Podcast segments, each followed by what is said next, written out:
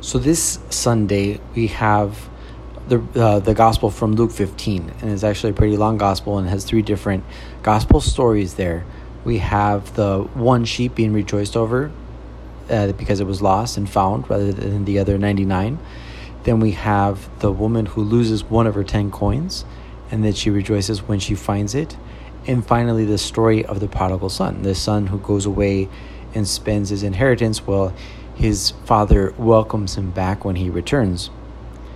And so I think that you know an important question to ask ourselves this this Sunday is what makes God happy?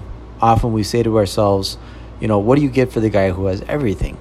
And the idea is that someone who has a lot of economic means cannot be easily satisfied simply with more material gifts. And we would think that God seems to fit into this category. He created the universe. What could he possibly receive that would bring him joy? What can we give to God? In today's gospel, we receive three parables that transmit the same message about God's love. God is crazy because of his love for us. His greatest desire is that we all make it to heaven. He tries to get this across to us with three different stories. So, first, we have the story of the lost sheep. Any shepherd would understand the example very well, knows that a sheep can get lost, that it can, you know, fall into a ravine, get stuck, uh, trip, break his ankle um, get caught in a thicket. There's a lot of different ways for a sheep to get lost. And the shepherd knows that he has to go out and seek the sheep. And when he finally finds it, it brings him great joy. And this shows, you know, why? Because he was worried about the sheep being hurt, uh, about losing the sheep. You know, this shows that Jesus rejoices when he saves us from some evil outcome.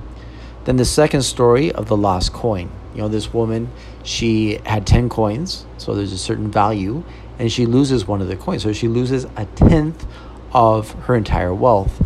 And so she sweeps the whole house because she doesn't want to lose it. Well, and this shows us that Jesus rejoices when he saves us because he values us as something precious.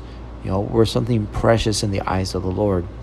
And finally, the last, the lost son, Jesus values us as his beloved children and this is what he sees in confession. You know, a lot of times we accuse ourselves and we just kind of feel bad about ourselves, but Christ sees someone who's coming back, and that fills him with so much joy. Good piece of news is that none of us is left out. We're all welcome in the Father's house.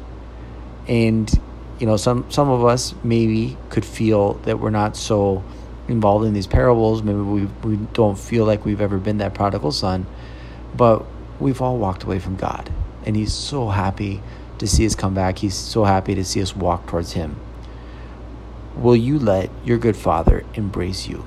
God bless. Have a happy Sunday.